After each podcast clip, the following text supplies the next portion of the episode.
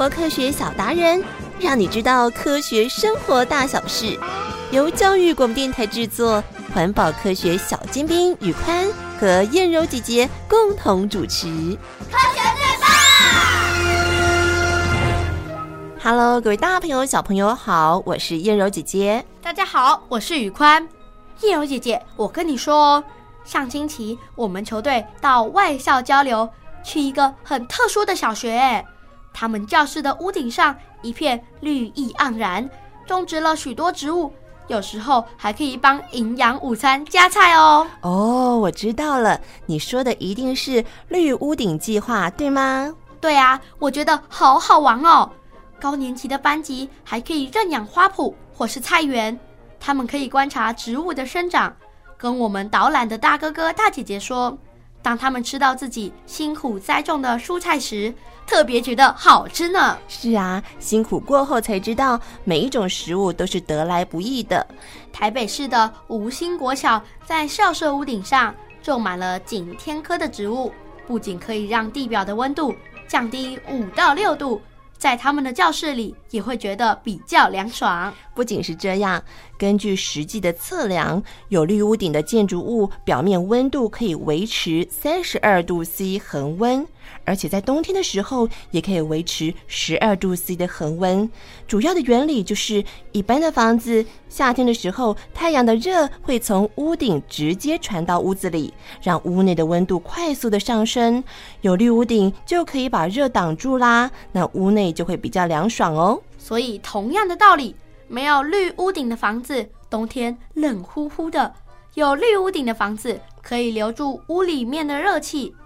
保持屋内的温暖，也就是冬暖夏凉喽。是啊，果然是环保小尖兵宇宽呢，总是能够举一反三。不过说到环保问题，我们今天要来介绍的就是我们经常说的地球温度越来越高的情况。所以，我们先要来认识让地球能够温暖的太阳。小朋友一起来听状况剧吧。哎呀呀呀！又有状况啦！太阳神阿波罗，太阳神阿波罗，太阳神阿波罗。哎呀，丘比特，怎么急急忙忙的？哎哎哎，这这这这弓箭是很危险的东西，你先收好，不要再搞出麻烦了。几十万年了，怎么还是一样莽撞呢？月亮女神，你也在啊？是啊，来串串门子啦。话说啊，自从上次你对太阳神阿波罗开的玩笑，让他吃足苦头，他对你那把弓箭啊，可说是心生恐惧呀。哎，别再提我心爱的达芙妮了。谁叫他要说我是小孩子嘛？我一时生气，箭就射出去啦。对不起嘛。我现在就是来将功赎罪的哦。那你要怎么将功赎罪呀？你们有所不知呢。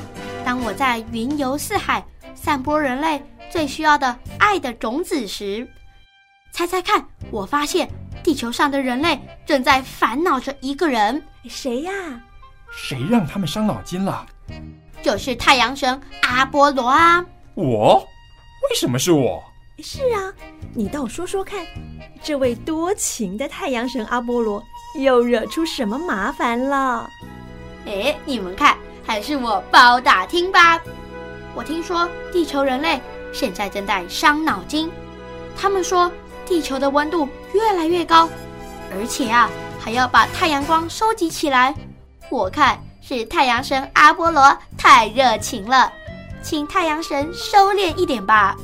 简直是胡说八道，什么跟什么啊！嗯，虽然呐、啊，我也认为阿波罗的多情实在不太好，但是这跟地球越来越热应该没有什么太大的关系吧？怎么会呢？明明地球温度真的上升啦！如果请太阳神少发一点光，让地球降温，不就不伤脑筋了吗？这个，这，这怎么行呢？哎。看来啊，我得要让大家好好了解，究竟我太阳神有多么用心良苦啊！来看看我们太阳的运作吧。好，我也来帮忙。太阳是一颗大火球，几乎都是氢气所组成，氢气不停的融合、爆炸和燃烧，所以会不断的放出光和热。太阳非常巨大，如果把太阳跟地球相比，整颗太阳里足足可以装进一百三十万颗地球，而且我们还可以继续燃烧五十亿年这么久哦。哦，所以你不会被人类收集起来，力量就消失喽？哈哈哈，当然不会啊！人类利用我发出来的太阳光，转化为太阳能发电，这是聪明的做法呀。那太阳到底有多热呢？太阳啊，是个不停爆炸燃烧的大火球，温度也从外面往里面慢慢升高。光是表面温度啊，就已经超过摄氏五千五百度。太阳核心的温度更高达一千五百万度。所有东西在还没完全靠近太阳以前，就已经被烧光，不留痕迹哦。哇，这么可怕！那谁敢靠近太阳啊？不像我人见人爱，大家都想拥抱我爱神这支箭。所以我们要有刚刚好的关系。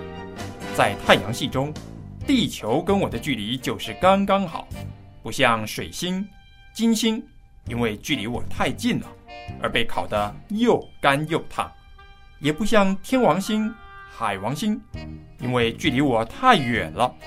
而变得太冷，不适合生物生存或居住。来来来，大家跟我来，到我们月亮上来看太阳，会更清楚哦。好。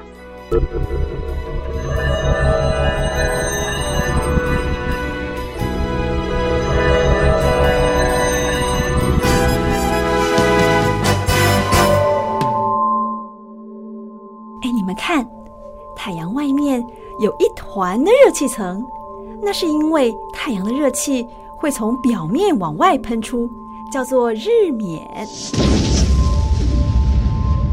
哇，好大的热气层哦！我看它足足有太阳的两倍大呢。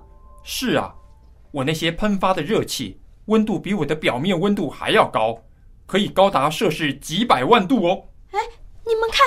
为什么太阳上有许多黑黑的点啊？哎，太阳神阿波罗，你该不会是在脸上长雀斑了吧？啊，这这，为什么我的脸有一点一点的黑点呢？太阳上爆炸燃烧的氢气是非常热闹的哦，它们像开水一样不停的翻滚。不过每个地方的热并不平均，所以呀，在地球上的科学家。观看这个现象后，发现冷的地方会像黑斑，称作黑子；而热腾腾往上涌出的地方会形成米粒斑。有些地方啊，还会产生爆炸的闪焰或喷发，形成像耳朵形状的日耳。可别小看这些喷发哦，每一道的日耳几乎都比地球还要大。我们影响地球人类的，除了放出的光与热之外，我们还会放出许多带电粒子，一大群带电粒子往外喷出，进入太空的时候，就成为太阳风。太阳风会影响太阳系里的每颗行星，不过也能保护行星，让它们不会受到宇宙辐射线的伤害。太阳会吹风？哎，我想起来了，我曾经听人类说过。那应该是在西元一九五零年代，有一位美国的科学家尤金·伯克，他从观察太阳的研究中提出，太阳外围有些白白雾雾的东西，应该是太阳吹出来的风。当时大家都不相信太阳会吹风，一直到了一九六零年代，有个观测卫星发射到太空之后，才证明了太阳风的存在。对。那就是我们太阳表面爆炸时候所释放出来的带电粒子，它们可是有很强的能量，速度也很快。你看看那些吹出来的带电粒子冲撞到大气层了。哇，你看那个光有红色、绿色的光芒哎，那就是地球人说的极光。太阳风啊，有时大，有时小。当太阳产生剧烈爆炸的时候，就会形成破坏力强大的太阳风暴。哎哎哎，好像时间差不多了。嗯，通常每隔十一年，太阳风就会变得特别旺盛，时间刚刚好。让你瞧瞧这太阳风暴的力量和对地球的影响。月亮女神要借用你的水晶球来看看地球的状况喽。啊，没问题。嗯，这水晶球好久没使用呢。嗯，来吧。呜噜噜，那它，让我们看看地球的人类吧。哎，有了有了，我看到了，那是人类的机场塔台。等一下的爆炸应该会形成太阳风暴，小伙子看清楚了。啊，是太阳风暴影响吗？塔台，塔台，请求支援，这里的航道指示似乎被干扰，请求支援，请求支援。飞机迷路了。不止这样，还有呢，你看那里，妈妈，你看电视坏掉了。啊，糟糕，太阳风暴来了。这电视讯号被干扰，哎呀，不能看了。喂，你听得到吗？喂喂，讯号怎么不通呢？喂，月亮女神，你看那里怎么突然停电了？这些是因为啊，太阳风暴扰乱了地球的磁场，而且使卫星、无线通讯和导航系统都没有办法正常的发射讯号，甚至啊。还会害电厂故障，不能运作，造成了大停电啊！啊，那怎么办啊？别紧张，人类很聪明的，科学家发明了侦测太阳的人造卫星，在二零一零年就从美国太空总署发射了太阳动态观测站的人造卫星，可以监测太阳的气象，提早做准备，就能够减少灾害了。这一切啊！其实都要感谢科学家尤金·伯克发现了太阳风。太阳不停地燃烧，放出了大量的光和热。这些光和热让地球的气候变化多端，也让地球变得温暖，适合各种动植物生存。是啊，植物会利用太阳光产生能量生长，动物在吃植物的营养来生存。世界万物就是这样的生生不息。不停的循环，如果没有太阳，地球上的生命也将会永远消失。也因为宇宙中的星球规律的运行，自然界跟生物间能够一起共生共存。但这一切因为地球上人类过度开发，对环境的影响，砍伐森林，制造过多的垃圾，排放过多的二氧化碳，这些人为的问题呀、破坏了平衡。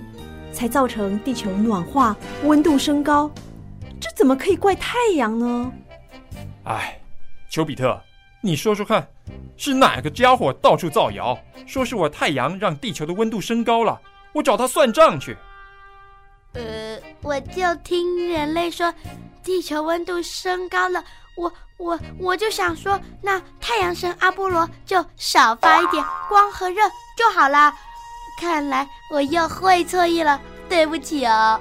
哎呀，真是的，还说你要将功赎罪呢。哎，我倒想到一个让你将功赎罪的方法哦。哈，只要我做得到，我一定全力去做。很好，我希望你把你爱神的箭射向人类，让人类懂得珍爱地球，不再破坏地球环境，与大自然和平相处。我想，地球人现在所担心的环境与污染问题，一定会慢慢改善的。哎，好主意耶，这样太棒了！那有什么问题？我这就去。再见喽！哎哎哎哎，你小心点啊！知道了。又莽莽撞撞的。哎，路上小心啊！知道啦。知道啦。知道了。爱神丘比特，好可爱哦！竟然希望阿波罗少发一点热能，好让地球降降温。是啊，这只是小小的故事改编，小朋友别当真哦。但是我们人类真的需要好好的爱地球，像是利用太阳能发电，也是一种爱地球的表现。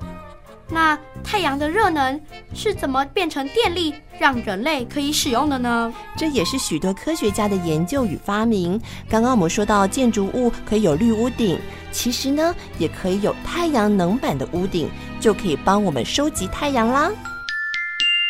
动动脑，想一想，你会怎么做？今天在我们节目当中，为大家邀请到我们西达有限公司哈尔叔叔来到我们节目当中，和大朋友小朋友来讲到为什么太阳能板的屋顶可以帮我们收集太阳能呢？哈尔叔叔好，嗯，各位小朋友好。太阳光就在我们生活当中，可是为什么我们可以把太阳光给收集起来？到底它的原理是什么方式呢？现在最常见的，在台湾我们都可以看到很多的屋顶上。有加太阳能板，为什么可以收集到太阳光？对，变成发电。对，其实这是透过科学家的一个发明。嗯，我们看到太阳能板里面其实都有很多很多所谓太阳能电池的晶片。是。好，那当太阳光照射在太阳能板电池的晶片上面的时候呢，某一特定波长的光，嗯，会跟晶片里面的原子元素去做一定的变化。嗯，变化的时候，它就会。产生电流，那每一片太阳能电池产生的小小电流，我们再把它整个集合起来，变成一个可用的大的电流。发出来的电流，我们无论是放在电池里面储存起来自己使用呢，或是连上家里面现在市面上的一些电力网络。我们就可以提供给其他人来使用。嗯哼，我们为什么要用太阳能来发电呢？太阳能发电，我们都知道，太阳光其实是取之不竭、用之不尽的。是的，好，那不像我们现在用的石油或煤炭。嗯是，其实它是有一定存量的，嗯，而且太阳能发电其实是没有污染的，是，它也不会有辐射的问题，嗯哼哼哼，也不会有空气污染的问题，所以我们应该尽量的使用太阳能来发电。哦，它是一个干净的能源，是的，非常干净的能源。Okay，是，所以我们在生活当中啊，太阳能究竟会运用在怎么样子的一个情况之下呢？我们是不是小朋友可以看得到？好，小朋友现在可以看得到的，台湾的道路上面，我们就会看到一些太阳能发电，嗯，呃，使用在道路耗志上面，或是灯光上面，哦、啊，照明的方面是大家最容易看到的。对，对。那其实如果大家稍微留意一下，每一年台湾都会举办太阳能汽车，在各个学校去设计太阳能汽车的比赛。哦。那在世界上呢，其实除了太阳能汽车，现在已经有太阳能的船舶.有太阳能的飞机可以环游世界了。哦，它它足以可以承受这么长的时间呢、啊？这个电力，你白天在飞的时候，它，已经在吸收了。OK。然后到晚上的时候，你也不用降落，嗯、它就用白天存的电继续让它飞行。所以它飞行的时间已经可以足以让它飞行到它安全的地方。是的，嗯哼，是。那所以在我们的小朋友的生活周遭，我觉得我们以前小时候最常看到就是使用太阳能的电子计算机，对，还有使用太阳能的手表。嗯嗯嗯。那其实还有一个在小朋友家里面也非常容易看到，就是使用太阳能的热水器。哦，在台湾这也是。已经非常普遍了，是，所以呢，大朋友小朋友也可以观察一下我们生活周遭哪一些东西是用太阳能来发电使用的呢？我们今天非常谢谢我们浩瑞叔叔再次给大家非常棒的资讯内容，谢谢。好，谢谢大家。太阳的能量很强，而且每天都照满整个大地。如果我们随时随地都能像植物一样把太阳光收集起来。也许这样就会有用不完的能量了。嗯，没错，当然这是最好的结果，有干净的能源可以使用。不过，像是在非洲地区，却没有办法好好运用这样的能源哦。啊？为什么呢？非洲地区是非常炎热的地方。难道会有阳光照射不足的问题吗？其实不是阳光照射的问题，而是因为太阳能板和光电池这些高科技零件的费用太高了，让非洲地区的居民没有办法利用太阳能。但是在英国，有一位贩售太阳能板的商人，却努力的让非洲地区的人可以自制使用太阳能为自己的手机充电，改善了当地居民的生活品质。哇，好想知道他是怎么办到的！来进行今天的科学故事剧场喽！Three, two, one. 科学故事剧场，三十元的太阳能板。太阳能是地球上源源不绝的免费能源，以太阳能板将阳光转换成电来使用越来越普遍。但是在总是阳光普照的非洲，想要利用太阳能发电并不容易，因为太阳能板的价格昂贵，尤其是偏远地区的居民根本负担不起。有一位叫做马克·克雷格的英国人，他成功的为非洲贫穷的人们制作出一套小型太阳能充电器，而且费用不到三十元。他是怎么办到的呢？我们来看看这个将不可能变成为可能的故事吧。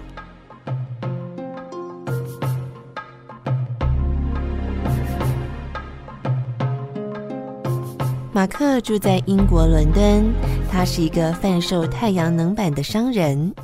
有一次，他的朋友告诉他：“马克先生，你是专门贩售太阳能板的专家，是不是可以想想有没有办法，用什么方法让阳光照射充足的非洲地方也可以使用太阳能发电呢？”“是啊，非洲有很多地方都没有电可以使用。”许多人都得走好几个小时才能到达有发电机的地方，帮自己的手机充电。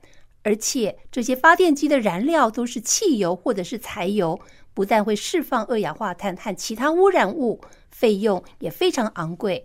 每个月光是要为手机充电，就要花掉大部分的薪水呢。嗯，太阳能是干净的能源。想想啊，有没有方法能够使非洲人好好利用太阳能呢？但是太阳能板需要光电池和各种零件，这些材料并不便宜。唉，这是不可能的。当时马克虽然觉得不可行，但是这个念头却一直留在他的脑海中。他不断地思考一件事：太阳能板是一小片一小片的光电池连接在一起。那如果我们采用废弃回收的光电池，自己连接起来，固定在木板上，然后呢，再接上一个将电传输到手机的插槽，也许这样就可以变成一个简易的太阳能充电器了。事实上，非洲很多地方都没有电可以使用。就算有供电设备，也经常断电。但是从两千年开始，有一千六百万人拥有手机，到了二零一四年，已经超过六亿人。虽然手机用户越来越多，不过帮手机充电还是非常不方便。马克想让非洲人使用太阳能充电器的计划，如果成功的话，将会造成很大的影响。他向慈善机构募集到一些经费，主要是用来购买被太阳能板制造商淘汰的光电池。工厂制作太阳能板的时候，光电池只要有一点点的瑕疵，就会被淘汰。其实这些瑕疵品仍然可以再利用。马克用便宜的价格买到大量的光电池，足够制作一千组的充电器，平均一组只需要大约三十元的费用。在二零一二年二月，马克和慈善机构的工作人员来到非洲肯亚西部一个贫困的小村庄。他们在村子里找到一些愿意学习制作充电器的年轻人，开始为他们上课。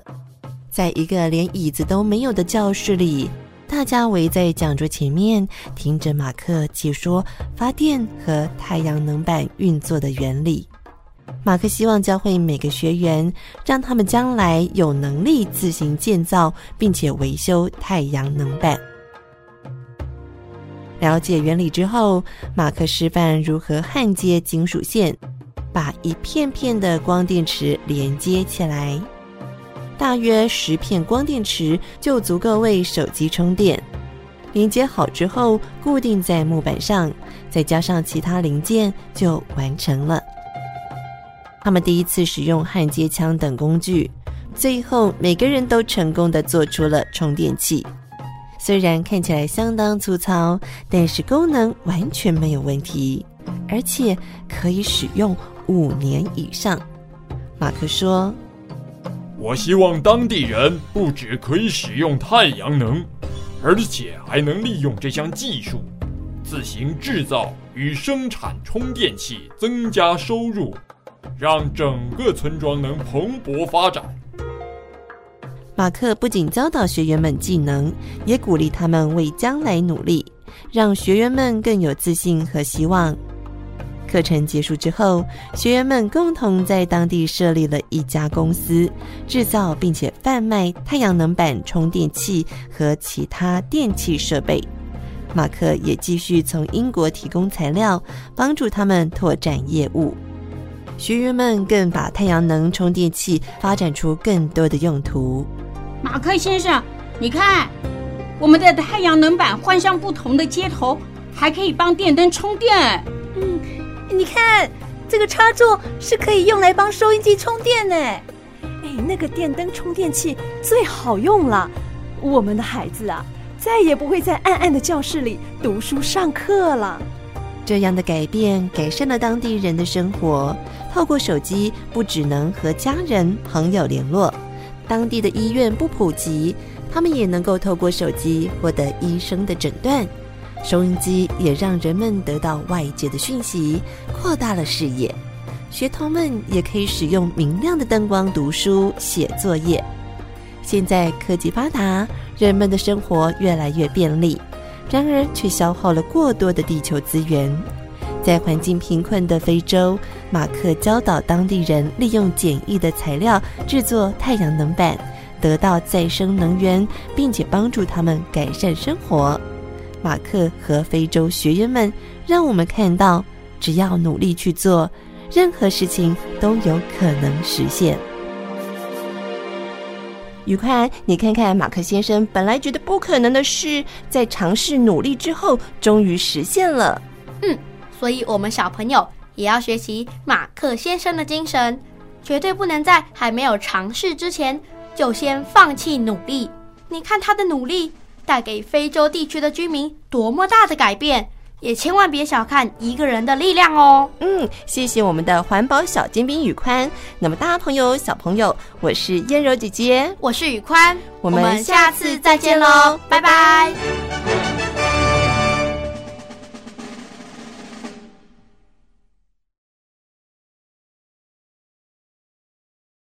留言给予我们五星好评。想收听更多节目，请到教育电台官网或 Channel Plus 频道收听哦。